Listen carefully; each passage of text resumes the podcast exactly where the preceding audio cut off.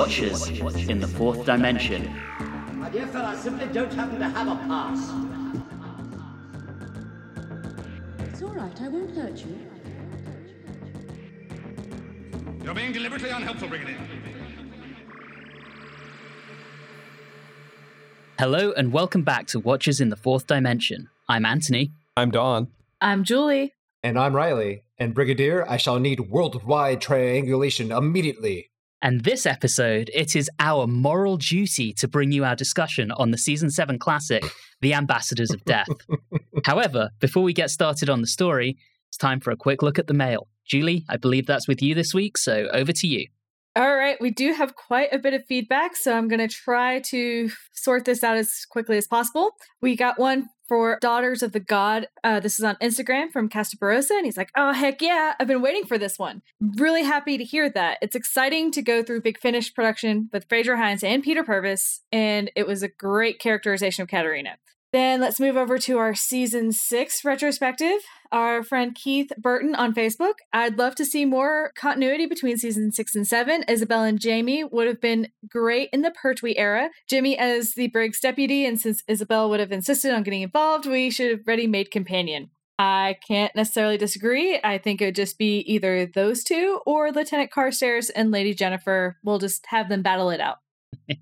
For our Patrick Troughton retrospective, good friend Adam Wright on Facebook, and he said, I love this episode. The shout out at the end made me smile. This is why the Watchers are my Who family. Aww. Which I love, and hopefully we can catch up at another convention one day once we get back in person. We also have Keith Burton, again, on Facebook. Great episode as always. Can't wait to see what the team makes of Season 7, which is arguably the darkest and most mature the show has ever been. Quite a change from parts of Season 6. Well, I hope we don't disappoint. Any negativity from me largely stems from Jamie with withdrawal. We also have from Mark Heffernan, it's been a lot of fun listening to you all journey through my favorite era of the show, the black and white era. Featured his favorite doctor, the second doctor, I can't say I blame you, and my favorite story cell, the true historical. See, Riley, you're wrong. Looking forward to your thoughts on the upcoming unit era. And we also have Terry Fedora on Instagram. I'm going to paraphrase this. Favorite episode is the Mind Roberts. Creative, fanciful, with unique ideas and imagery. Didn't follow the normal base under siege, but went somewhere else entirely. And it's their second favorite episode is The Enemy of the World. It had a little bit of adventure, and you get a chance to see Patrick Troughton flexing his acting muscles, which I totally agree with. Enemy of the World. It's wonderful. And then last but not least, we got some general feedback. Got an email from Beardo Beatnik. And again, I'm going to paraphrase. It's a rather long email. He's discovered our podcast just last week and binged all of the episodes during a road trip. Wow. Oh my God. Wow. Long road trip. Long road trip, and I'm really sorry, but I have not been able to bring myself back to listen to the beginning because I feel like those episodes are rough. But thank you. He's also a longtime watcher of Doctor Who and has wanted a discussion group like us for a long time. A mix of English and American, some old Whovian and new Whovian. And I hope you also like the dynamic of man versus woman. And then he can't wait for us to start Pertwee, and that was his first doctor. And again, hope we don't disappoint. And then some final thoughts. And although your scathing review of The Dominators made my inner teenage Whovian wince, I can't wait to hear more. You rock. Keep up the good work. You know, I'm surprised at how many people I've come across lately who've said that they really like The Dominators. I'm just sitting there going, did we watch the same few episodes as you guys? Did we watch the wrong thing? Never let anyone's review impact your enjoyment of something. If you like it, you like it, yeah. And that's awesome. And I'm proof. Tensorites, Web Planet. Yeah. I like the Web Planet. All right. Thank you, Julie, for sorting through the mail for us. And as a reminder, we really do love to hear from our listeners. So if you would like to get in touch, you can email us at watchers4d@gmail.com, or you can find us on Facebook, Instagram, and Twitter at watchers4d. Moving into our actual discussion, we're going to start, as usual, with behind the scenes. And with The Ambassadors of Death, we have a very troubled production.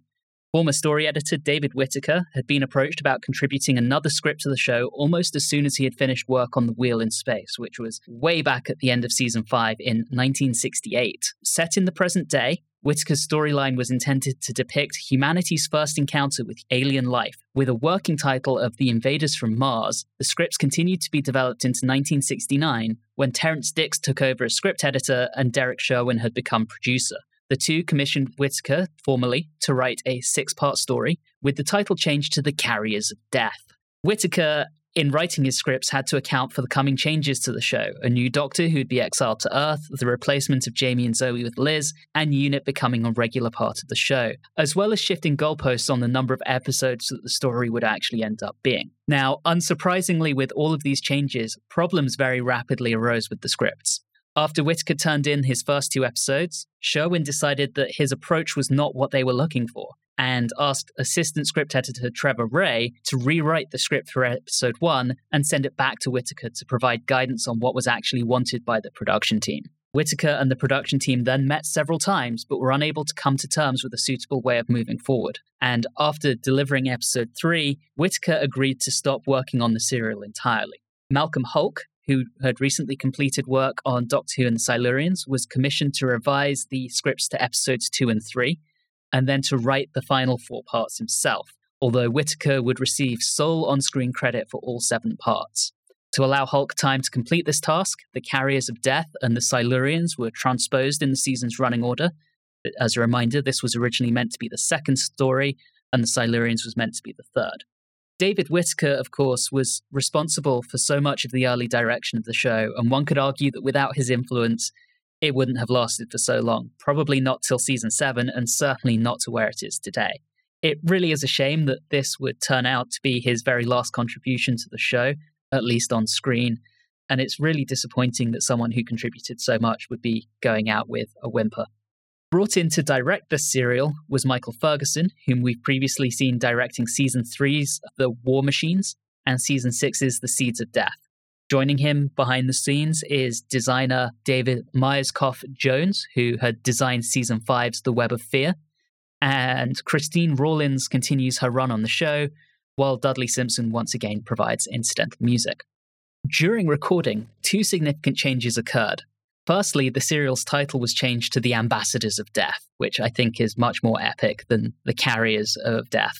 The second change was to bring back John Levine as Benton, now promoted to Sergeant. The script had actually called for an unnamed sergeant, and as it was planned to bring back Benton in the final serial of the season, it made sense for him to fill that role here too. The UNIT family is slowly but surely coming together. One final thing I'd like to mention before we move into our short summary is that broadcasts of this story also coincided with the Apollo 13 launch, troubles, and its eventual return to Earth. Somehow I doubt that there were alien ambassadors involved in that, though. That's what they want you to think. Yeah, I know, right? Now, moving on to our short summary, it's actually my pleasure to provide that this episode, so I get to talk rather a lot this time round. There's a mystery surrounding 3 astronauts who've been stranded in space. Thankfully, it's not Branson, Bezos, and Musk, otherwise everyone might have just decided that it would be better to just leave them there. When they do eventually return to Earth, there's a mystery involving allegedly contagious radiation, nefarious plans to assassinate officials, and tentative plans to rob banks, maybe?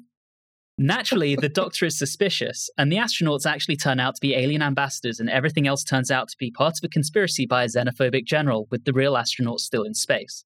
Quite why the aliens decided to send ambassadors to Earth when they know that they kill humans on touch, and both species could just use the video phones that they both have in order to communicate. I just don't know. And I'd have 7 episodes worth of my life back. With that, we're moving into our story discussion. And as Julie mentioned, we do have 7 episodes to get through. So once again, much like we did last time round, we're going to try and keep this tight. So episode 1. The credits. What the hell? I think they have a need for attention. They're lonely because they're over. And then suddenly, hi guys, I'm back. And it's really freaking me out every time. I really love it. Nope. I love the way it's almost like a pre-credits teaser. And then they come back for the second part, and it's like the ambassadors, bam, of death. I love it so hard. The problem is that the music never resolves, and it is very weird. It's poorly edited. If they maybe tried to tone it down and actually fit the music, then maybe I'd be okay, but I'm not okay. I'm a strong believer in opening credits for television shows. I felt sad when there was a push lately with shows not having like opening credits or not having a theme song or something to tie it all together. And the fact that Netflix and Amazon allows you to skip those portions, I think it's very important. It's done there. It's put there for a reason, not just to tell you what it is, but to get you in the mindset, get you in the mood. And the Doctor Who theme gets me in the mood. Not though when it gives it to me and then all of a sudden jerks me right back. I'm like, whoa, well then what the hell's happening? Just let it settle and have that little reverberation at the end of the theme song. And then I'm settled. That's how it should be. So I'm literally the only one who loves it. And I'm the only one that loves the way that Of Death zooms in. I've personally felt attacked by the opening credits. So we have the opening credits and then we get this reporter narrator guy, and I love him. It felt very New Who. Yeah. It felt New Who, but it also felt like documentary meets the radio broadcaster who is in the Snoopy and the Red Baron album by the Royal Guardsmen. But then we get what I consider to be this season's foam machine, which is the questionable green screen. Oh, yeah. That's the Pertwee era's foam machine. But before we get onto that, I just want to say with the reporter and the black and white footage of the astronaut before we get the credit reprise, that feels very, very topical. Apollo 11 happened in January 1969 between seasons 6 and 7. And as I mentioned, I think it was between episodes 4 and 5 that Apollo 13 happened. So a lot of kind of space mania at this time. I think a lot of people would have been really familiar with the format. So I think it's just a really, really smart framing device. It's an excellent framing device. I like the effect that they used on the astronaut's voice. It helped really get that feel that he was very far away. I thought that was very cool. Mm-hmm. I like that. I didn't like the beeps. I understand that that's what happens, but I still don't like it. Well, I think we remember from the Silurians, Julie, you do not like random beeps. Nope, I don't. Let's talk about the scene with the TARDIS console. The third Doctor's TARDIS interior is fly as hell. Wow. I'm just left wondering how he got the console out of the TARDIS. I mean, those doors are not big enough. It was very different. That's what happened off screen. Yeah. Mm-hmm. That has got a smooth kind of bachelor pad kind of feel. You see him like got a bottle of Crevassier up there somewhere. Nice. All right, we then get that sequence with the Doctor and Liz, and things are disappearing and reappearing, and I love that. It's a cute little bit in it, and they play, you know, it's foreshadowing for later. Mm-hmm. Mm-hmm. I feel like in this scene as well, you get the reference to the events of the Silurians, particularly, you know, the Doctor says something like, I suppose he, the Brigadier's, got to do something to occupy his mind now that he's blown up the Silurians, which kind of gives us that answer to why the hell a unit hanging out at Space Mission Command, even though there's nothing really in them there, as well as tying it back. I just think that's pretty neat. The Brigadier has to keep himself occupied so as not to hear the dying screams of all the Silurians that he's murdered. Wow. I'm going to skip around to a few things. We get introduced to this guy named Taltalian, and I swear I thought it was D'Artagnan. I thought so too. Taltalian.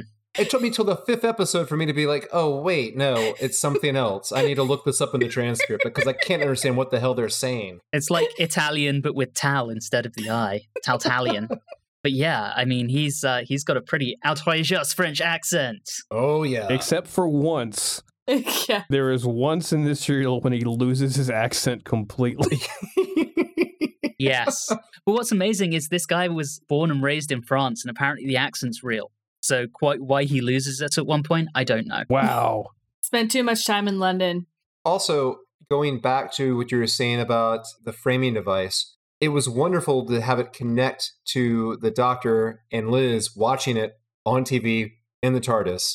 And then you can connect the two scenes that way. That was a really nice touch, I thought. They had to, otherwise it wouldn't have made any sense. That's true, yeah. But it just works because I don't think I remember them ever doing something like that on the show before, of connecting them, of watching a television broadcast where arguably the other, you know, I don't think we would consider officially the Brigadier as being the companion here, one of the companions, but it does connect our group.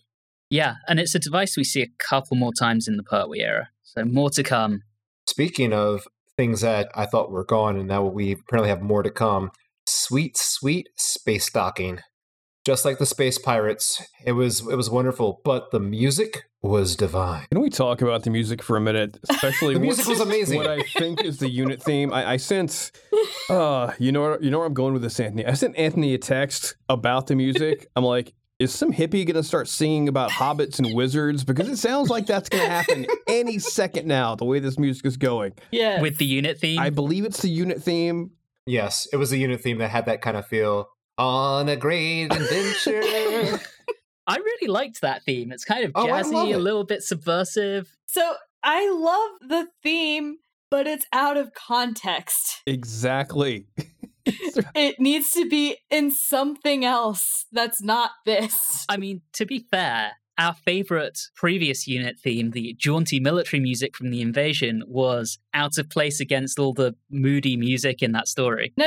The jaunty military music at least used either a whistle or a fife, and it actually had that feel of the British Grenadiers theme that is across the board used everywhere in all of cinema, whereas this jazzy interlude makes no sense. It doesn't have that. It does have a flute, which is fantastic, but a flute doesn't belong. If it's a fife, it does. There's a difference. There's a lot of randomness and non-cohesion within the soundtrack. The Ambassadors had a questionable theme, but there's a lot of random stings throughout and weird, oops, I fell on the synthesizer keyboard noises. It's really odd, and that happens throughout the serial. I loved it. I absolutely loved it. I know it doesn't fit, but I thought it was really amazing that they were able to take the instrumental tracks from a Donovan album and put it into a Doctor Who episode.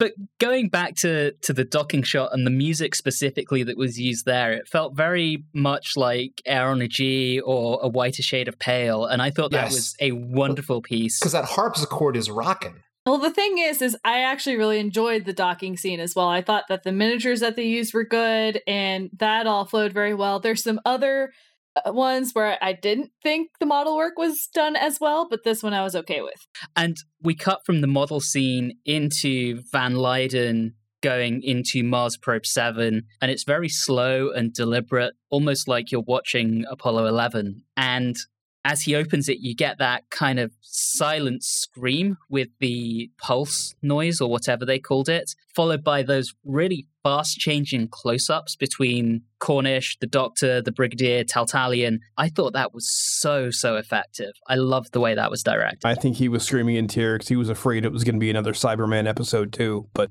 luckily we were okay. We haven't even talked about the warehouse fight. I know. I was crazy. I thought I was watching Doctor Who. It turned into an A-Team episode. Hey, 7-year-old me loved the warehouse fight. Oh, God. And of course, this story is the first one where the team Havoc, H-A-V-O-C, is credited as providing the action. So here we have our first official action by Havoc, and they will be quite the mainstay of the Pertwee era. What was it, the line, try not to kill anyone, and then he immediately goes out with like a machine gun? Yeah. That wasn't just me blinking and missing something important. Nope. And then we have our cliffhanger going back to the space control. And my first thought was, man, D'Artagnan, that guy really doesn't want to share his computer. No. Nope, not at all. Lots to enjoy here, but this episode doesn't really go anywhere. It sets up the mystery very, very slowly. No. Yeah. Very slowly. Just like the entire serial. We don't have much. We've got space and we've got this weird signal plus some shadowy guys in a warehouse. And that's all we have to go on. Anyway, episode 2. The Doctor gains a superpower.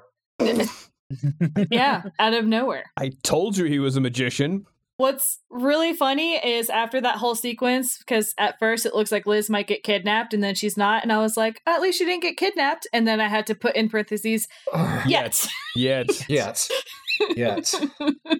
I immediately just kind of, my shoulders slumped. And I'm like, oh, no. And then, he just threw her on the floor. Okay, this is fine. Meanwhile, a few episodes later, and then we learned that... All right, I'm going to call him D'Artagnan. I'm just going to call him that for the rest of the way. I don't care. I love how the Doctor is able to determine that the computers have been messed with. It's not exactly, I'm not a computer hacker, but I always thought that keeping it kind of hidden is the best thing to do. Not having it be able to do basic mathematics might throw people off that, oh, wait, maybe someone tampered with this. Yeah. Yep.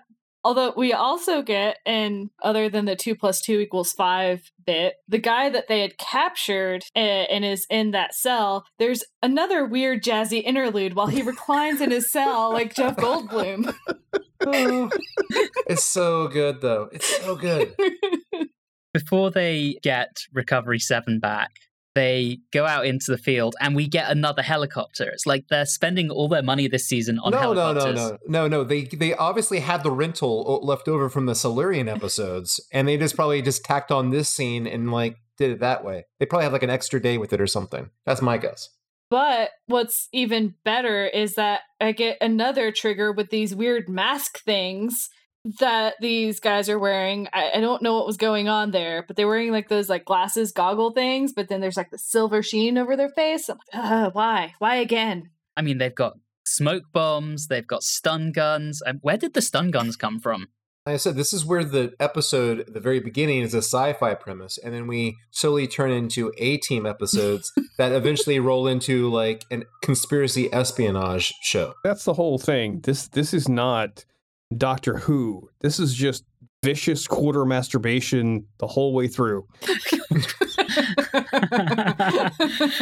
I mean, there are so many similarities between this and the Quatermass experiment, but that's a whole nother discussion. I think they even filmed at the same location later on at that factory with all the pipes and stuff. I'm like, that looks really familiar. Didn't we see that in Quatermass 2? Maybe. You know what I'm really sad about? In the second Doctor era, when UNIT first gets established, they're super competent and they run like a well-oiled machine. And now I'm just sitting here, I'm very disappointed. They are really terrible at their jobs, and what happened? Hey, there was that one UNIT soldier who tried to be an absolute hero and get on the helicopter that was part of the ambush. It's true. What a legend, and yet everyone else is just like, meh. At least one person cares about their job. Only one. I mean, if you look at this entire serial, so much of it could have been like, 3 episodes shorter if gate guards knew how to do their job. Or maybe you have a guard that knows how to do, because I mean, so many people just died because people just walk on through. It's kind of sad. And like we had talked about in the Silurians, why is UNIT here? Because the Brigadier has to have something to do. Besides talk on the phone. And blow up Silurians. Well, you know, despite the action scenes, there was one bit in this second episode that I did enjoy. I did like it. It reminded me a little bit of the second Doctor. The third Doctor kind of putting on a different character in order to fool them with the broken down carpet. He made his voice sound a little bit more elderly. You know, that I love that. And I'm hoping for more. I'm hoping for another German doctor, maybe, in the future. And then he has his magic security system that sticks them to the car somehow. Absolute mad lad. Yes. Yep. Proto-Batmobile. And, you know, he gets back to the space center before Liz can explain what had happened. And he's brought back the capsule. I mean, the Doctor's an absolute hero here. Yes, he is. Absolutely. And then we get introduced to one of the worst people, and it's Sir James.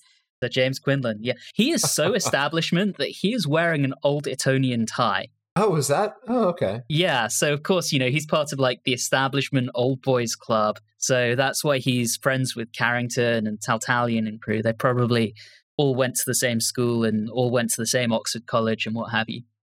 So really this all started probably about 30 years prior with a whole bunch of guys just dicking around. Cool. Yes. Awesome. That makes me feel good.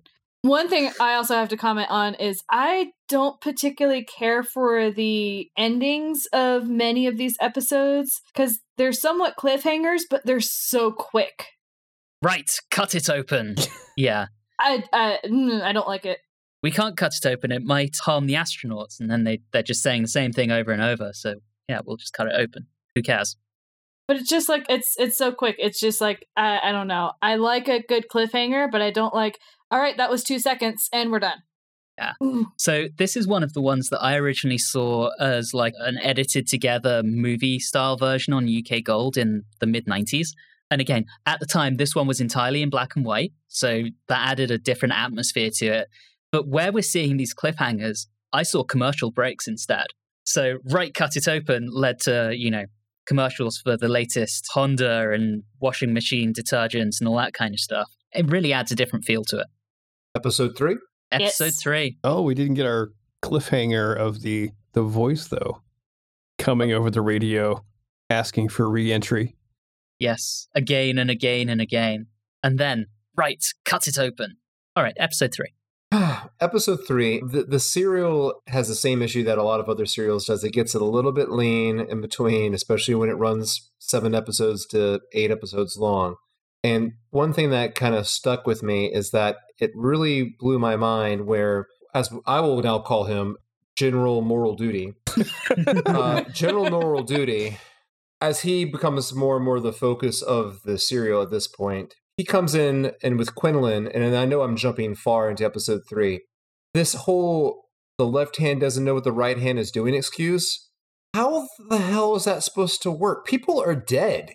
People have died in gunfights and such. How would that be like, oh, shucks. Well, you know, I mean, do the FBI and CIA have this happen all the time? Like, sorry about killing a couple of your guys. Yeah, sorry. Yeah, just one of those things. It makes no sense.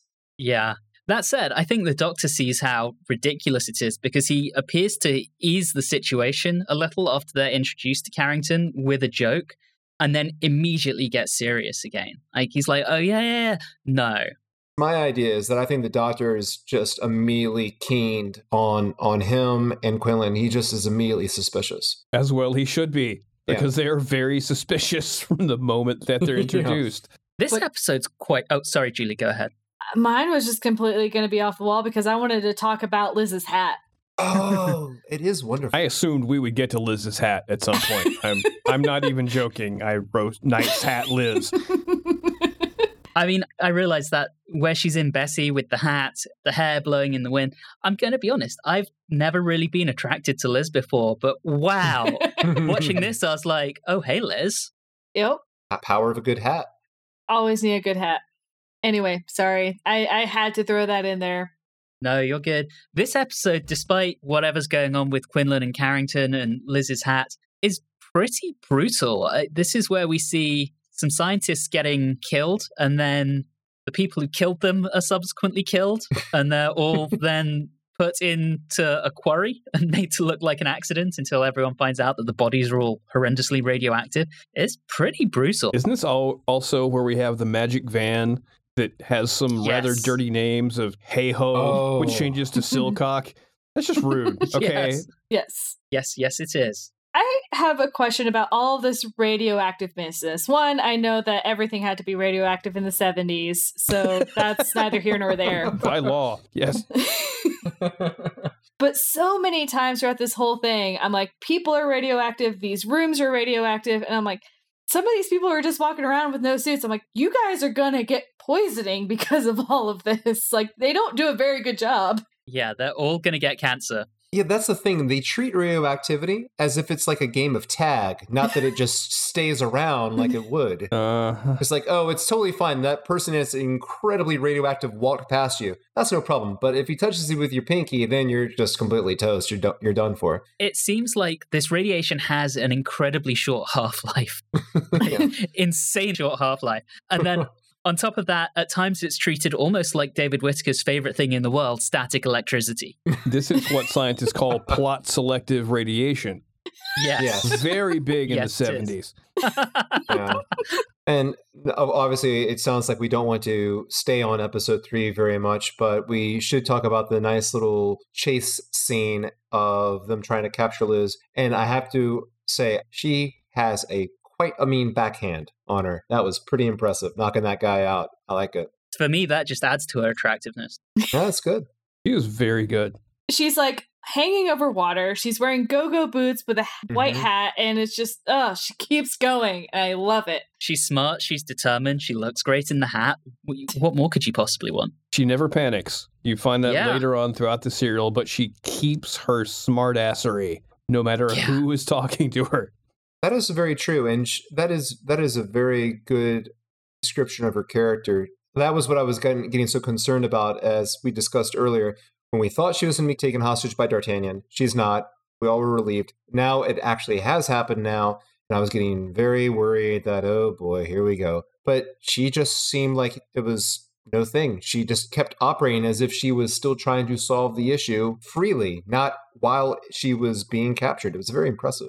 I think while this episode seems to be a lot of filler, there are some important things here. We get introduced to Dr. Lennox, which is, of course, the legendary nervous British actor Cyril Shapps. And his amazing flyaway hair. Yeah. We get the introduction of the absolute bastard that is Regan. We've got the Doctor knowing that something is going on and that the spacesuits that we see aren't their missing astronauts. Cornish suspects that Quinlan is working against them. So there's a lot going on here, but it's almost a pass-through episode, for want of a better term. But we end with Liz flipping over the side of that dam, whatever it was. I don't know what that was meant to be. Less of a cliffhanger and more of a bridge hanger, I guess you would call it. Bridge hanger, yeah. And that takes us into episode 4. And of course, the guys chasing her aren't going to let her fall. It's weird to me, though. They want her out of the way, but then they didn't want her dead. And I was like, I don't understand, because when... forget who was talking, but it sounded like they wanted them completely dead. And then all of a sudden it's like, oh, no. Just, we want you in this place. It was weird. I think it's because Lennox of Maul fame knew her before and decided she would make a good assistant. I think there was a line or two about that. He's like a much more nervous version of the Doctor. Yes. So episode 4, I think, is where we see Carrington really trying his damn hardest to pin everything on foreign powers. And this is a line he keeps to right up until the end, even though he knows damn well what's actually going on. Mm-hmm. And it just makes him look like an idiot. I have to say, as a character, I don't really like Carrington that much. And I find his plot to be very confusing. But the actor does an amazing job with what he's given. Mm-hmm.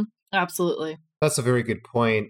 This episode, I mean, the theme of it, seems very similar to the Silurian episode, in which we have humanity, alien group.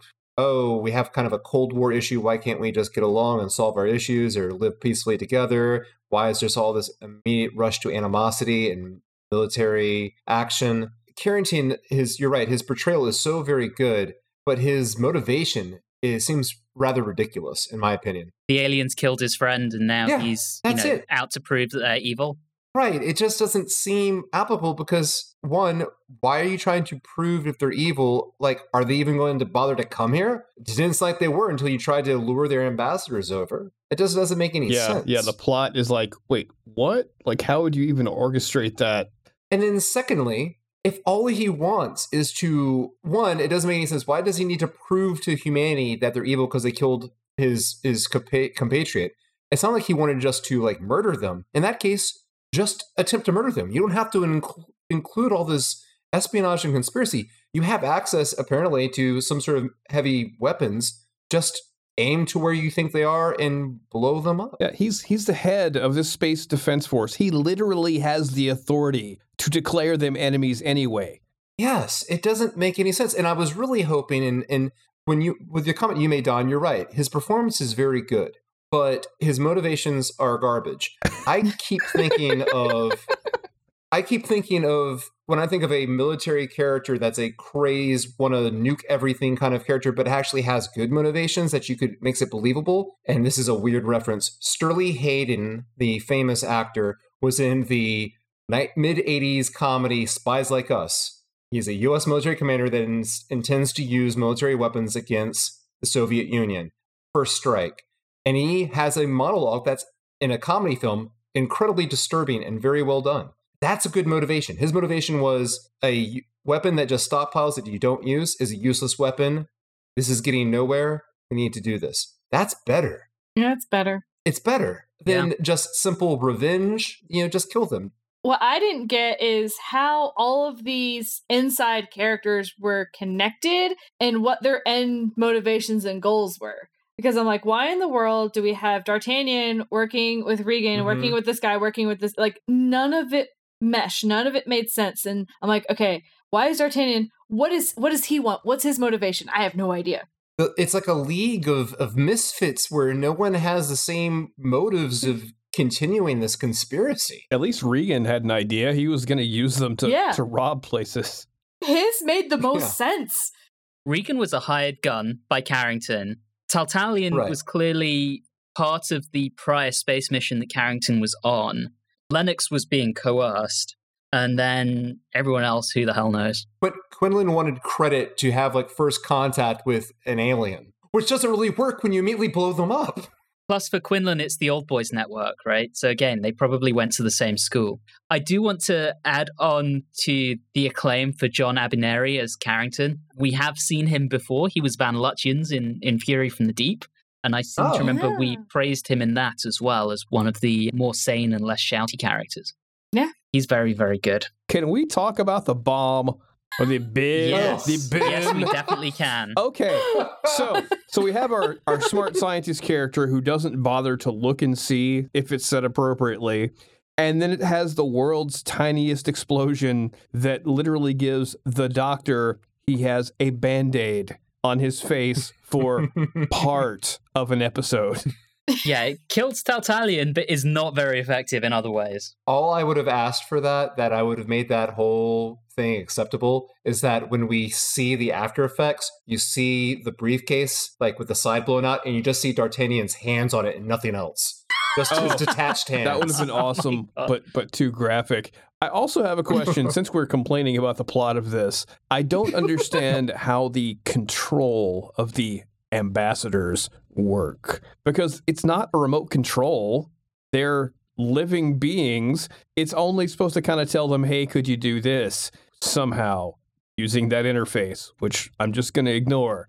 But they're like, why did you make us kill people? You had a choice. You could have not done it.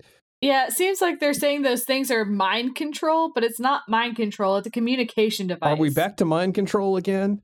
Maybe their orders from their superior up in space were, when you get down there, do what you're told. No. Not good diplomacy. Yeah. Not good, Anthony. Make sure before you kill someone, shout diplomatic immunity. All right, so cards on the table. I really enjoy this story, and I'm trying to figure out ways to fill these plot holes.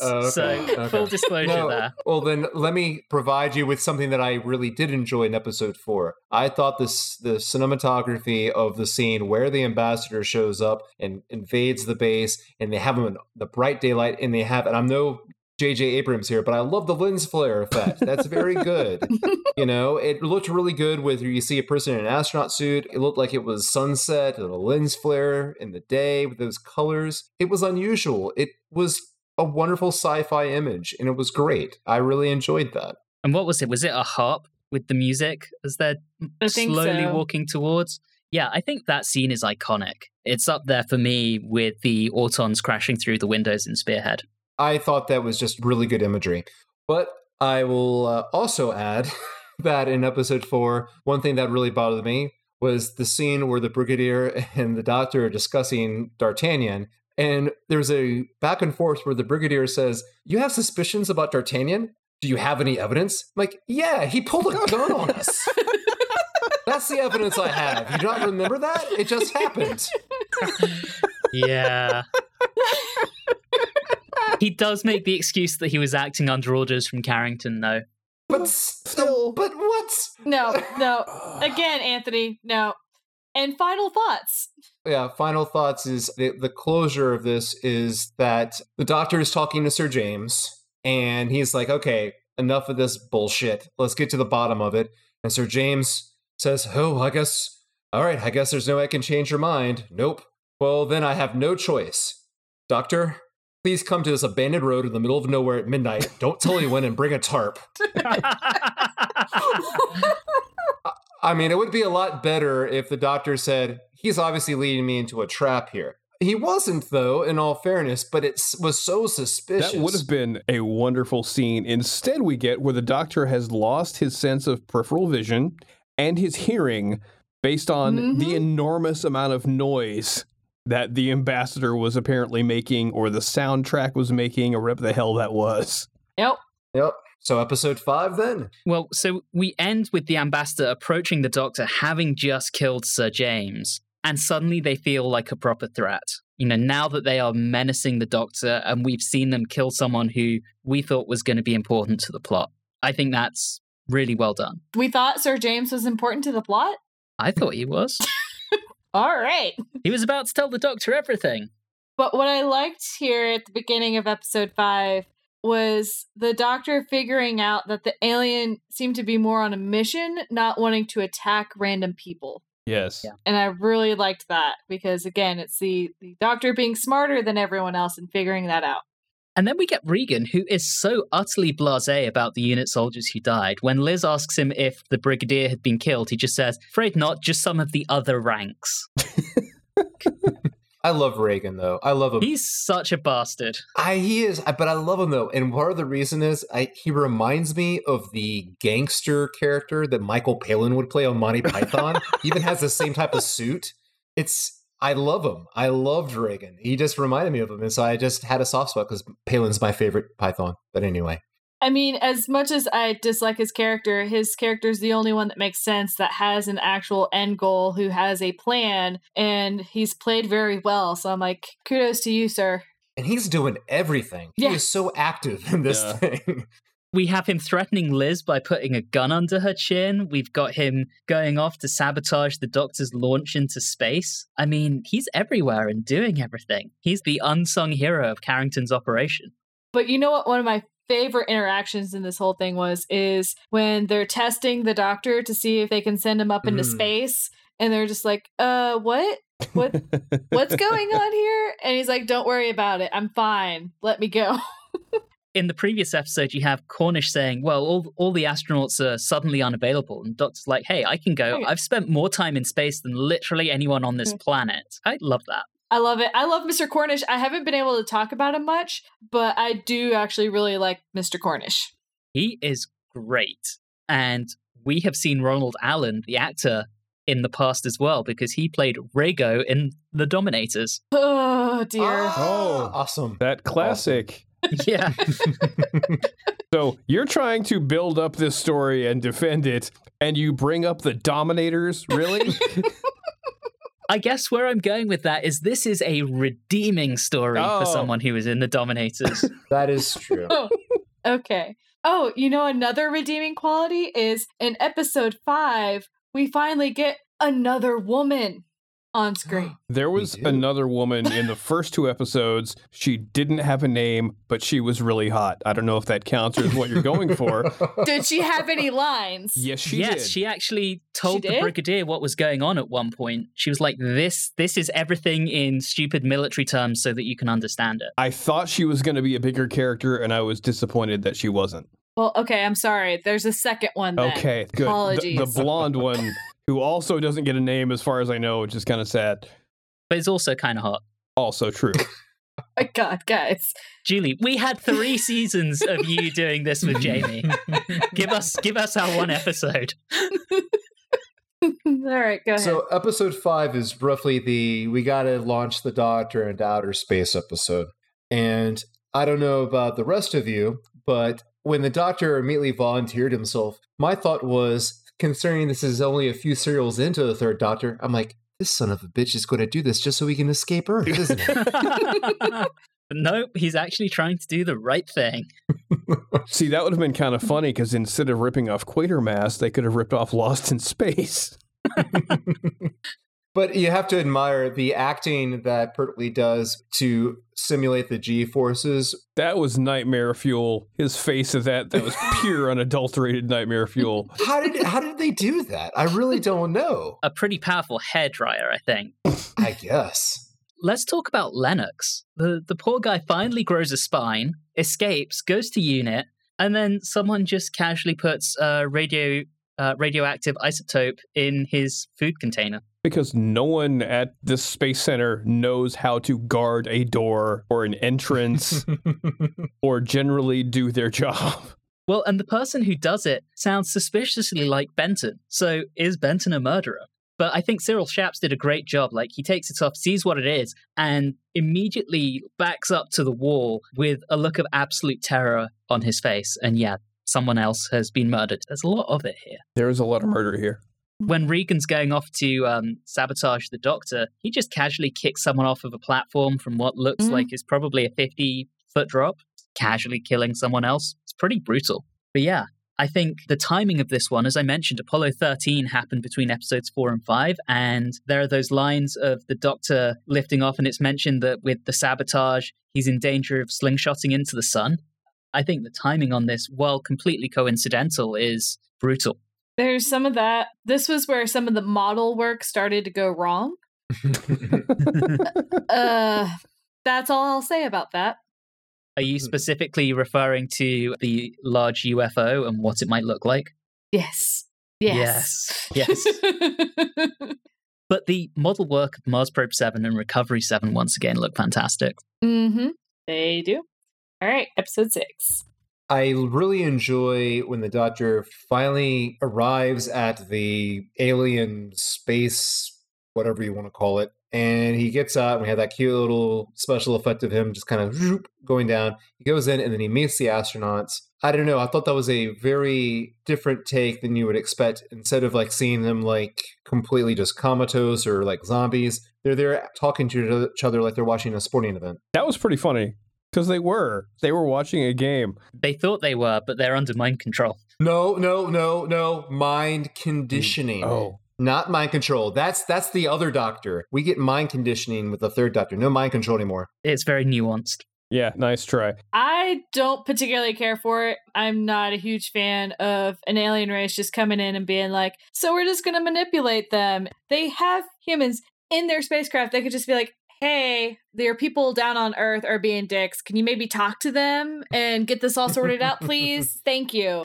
As I said in the short summary, they have video phones. Both sides have video phones. Tell them your goddamn selves. I think they were trying to keep the astronauts from losing their minds or something. I'm not entirely sure. I don't know why they were hanging on to them after sending their ambassadors down. They had 3 ambassadors sent down, and so when they weren't sent back, they kept their other 3. They wanted an equal swap. Okay. Yeah, it's basically a hostage situation. We're going to secure the safety of our ambassadors by hanging onto your astronauts. I don't think that's how ambassadorships work. And you're not wrong, and that's why this all just doesn't make sense to me. Like, most of the plot of this whole thing doesn't make sense to me. Also, the Doctor arriving on that ship and that special effect was terrible. I just want to say that did not look good. Even in the 1970s, that him just badly floating down, that did not look good. I don't know why I found that charming. It doesn't look good, maybe because of how silly it was, but I found it charming. I don't know why. I can tell you, watching it in the mid-90s in black and white, it didn't look nearly so bad. That's probably true. I believe it. Yeah. You lose a lot of that weird fringe around stuff. Power of black and white. Let's talk about the aliens themselves. The one we meet on the spaceship, he, she, they, have some pretty weird, like, arm movements as they're talking. Are they Italian? Believe me, I spent a lot of time in Italy, and Italians, while they are very expressive in their arm motions, none of them move their arms that weirdly. I just have minimal thoughts on these aliens because they're just kind of there. They don't add that much to the plot other than being that device that makes a plot. Yeah. Because their personalities are very flat. You're right. Yeah. You're right. Their personalities are flat. Their motivations are basic, generic. We want to establish contact and nothing more. They have no personality. And when we see the one in Regan's little hideaway take off its helmet as it's kind of approaching Liz, and it's all kind of like blue and lumpy, he's an ugly git, isn't he? Wow. You're so rude.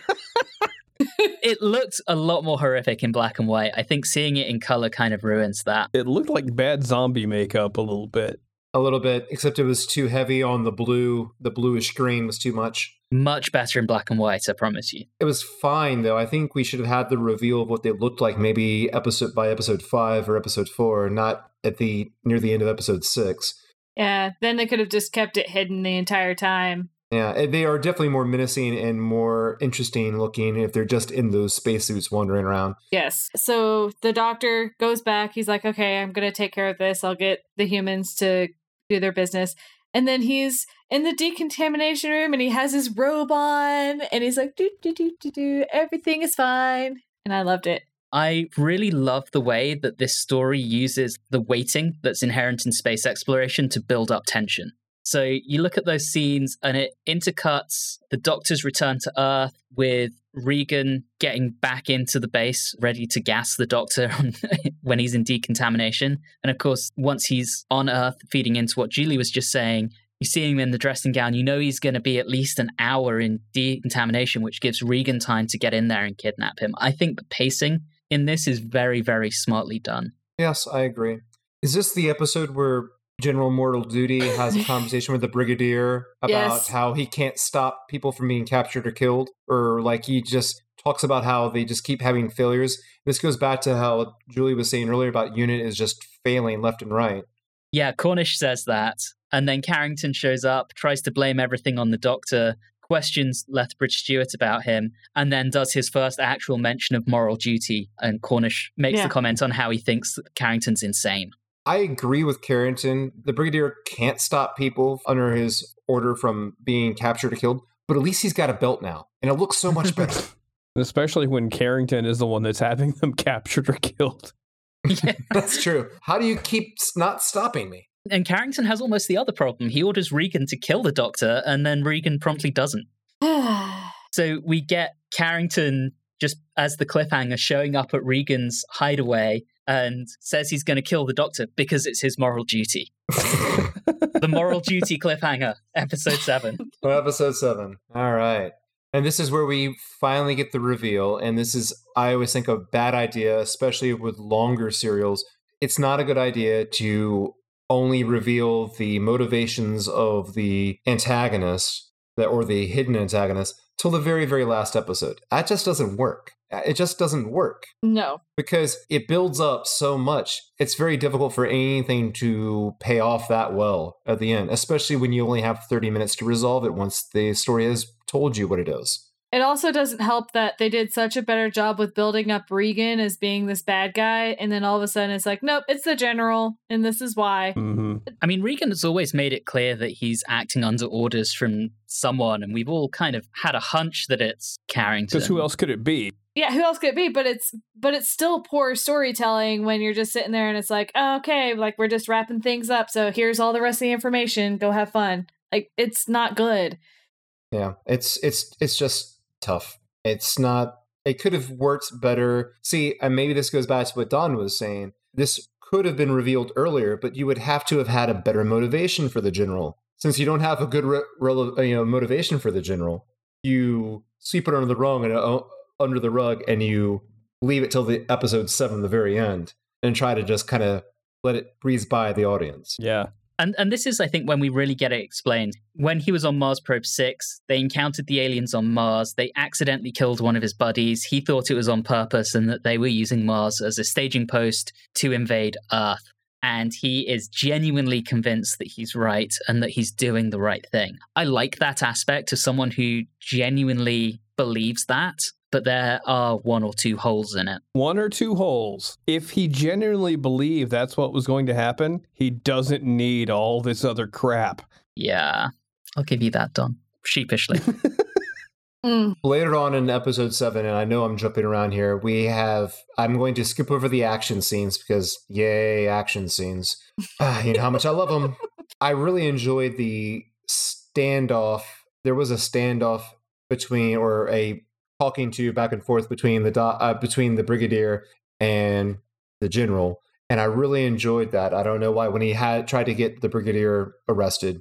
I just found that really interesting because I don't ever remember seeing authority being used over the Brigadier before in such a drastic manner. I love the Brigadier's escape though. Stops the way he's walking, elbows both of them, and does his little action sequence. That was great.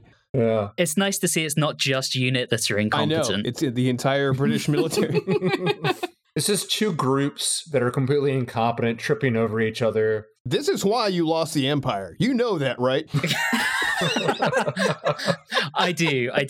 I love how the Brigadier basically gets maybe 4 UNIT troops and Storm Space Command in Bessie and somehow manages to take them all out and have Carrington surrender. And getting him to surrender was really striking to me. And I was hoping for more of a breakdown from him as a character than him just kind of being okay. When you say striking, do you mean anticlimactic? Yes, because I do. All you have to do I'm is just say, trying to be kind. You're under arrest. He goes, oh, all right then. it was my moral duty. I mean, he just stops.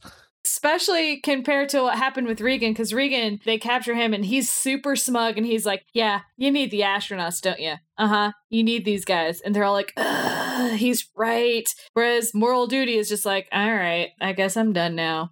Well, and I think that's because, you know, you think about it, Regan's kind of he's a mercenary, he's a lone wolf, he's a rogue. He doesn't really care for the chain of command. He doesn't care for law. Versus Carrington, who is very military and kind of respects that the Brigadier has come in and has really basically come up with a reason to put him under military arrest. And he's still adamant in what he believes. He, as he's being walked away, he stops to try and almost convince the doctor. And I thought that was an interesting call, that it's the doctor he felt like he needed to say something to. And then he says, I had to do what I did. It was my moral duty. He really thought it was his moral duty. He would have tried to go ahead with the broadcast. I don't think that was a nice touch. It just seemed like they didn't know how to end it. The only thing that makes that scene saleable is Abernary's performance. Mm-hmm. Yeah.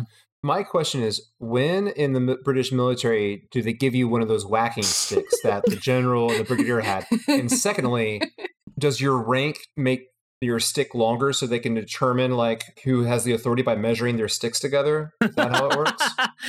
No, and I believe the answer is when you become a major, but I could be wrong. If anyone listening knows, please let us know. I do love how awkward the ending is. It really feels like the doctor is leaving a late night talk show.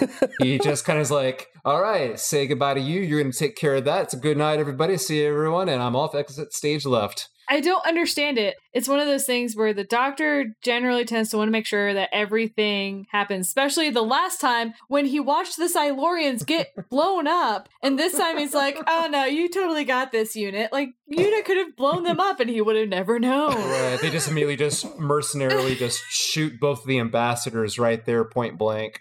At this point, you know, he's watched Unit help him get them back. I don't think he thinks Unit are going to repeat the Silurians. You know, they've done so much in this to assist. I wouldn't trust them. I do love how the doctor goes kind of as if to shake the hand of one of the ambassadors and then says, goodbye, gentlemen, have a nice trip. And again, that's like when he went to shake the hand of the Silurian for me. It's just a really doctorish moment. Yeah. But that takes us to the end of the story.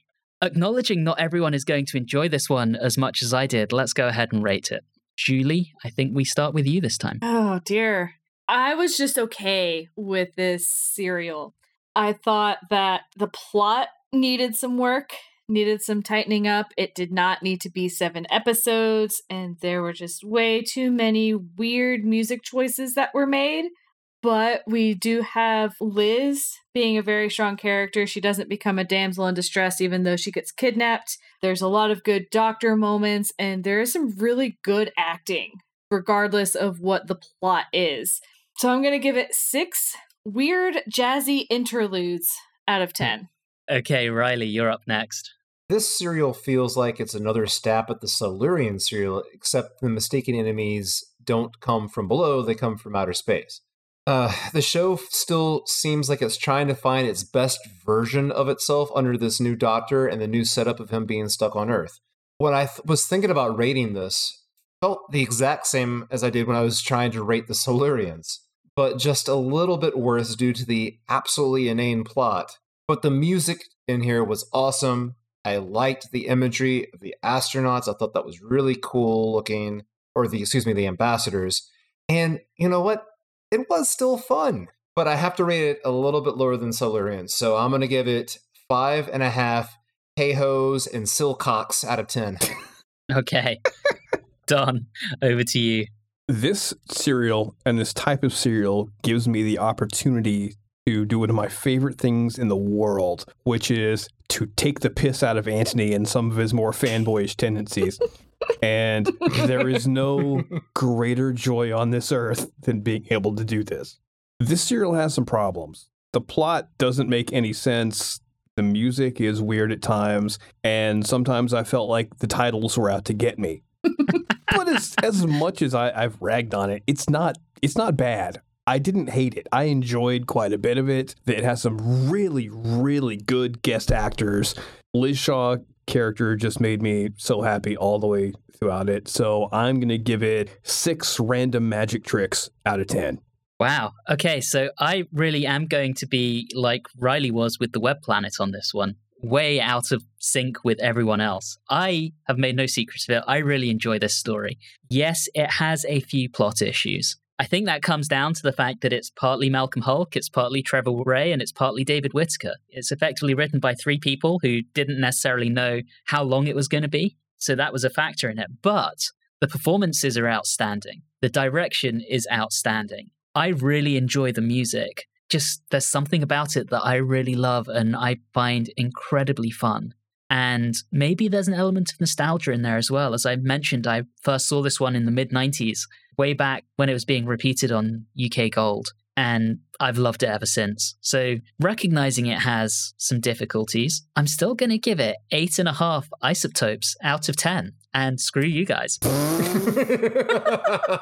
That's fine. That's fine. You do that. Never let anyone else's review get in your way of enjoying something, unless it's this, because that's just wrong. But anyway. I do want to give a shout out. I briefly mentioned it, but we do have a quarry in this episode. So I want to recognize the one quarry of the entire season. But with that, we are out of time. So once again, thank you for joining us. We will be back next episode when we look at the final story of season 7, the epic 7-parter again, Inferno. But for now, thank you very much for listening. And as always, have a good one.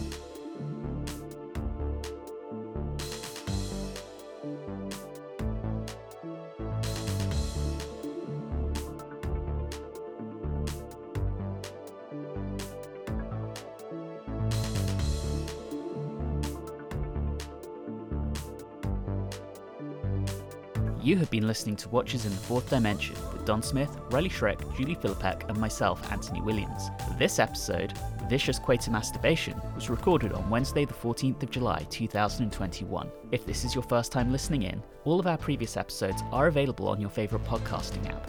You can interact with us on Facebook, Instagram, and Twitter at Watchers4D. And you can also email us at watchers4d@gmail.com. If you're enjoying the show, please do subscribe and leave us a review or rating on your favourite podcasting app. All of those things really do help the show. And always remember, always do what your moral duty tells you to do, even if it may possibly cause an apocalypse wrought by militarily superior aliens.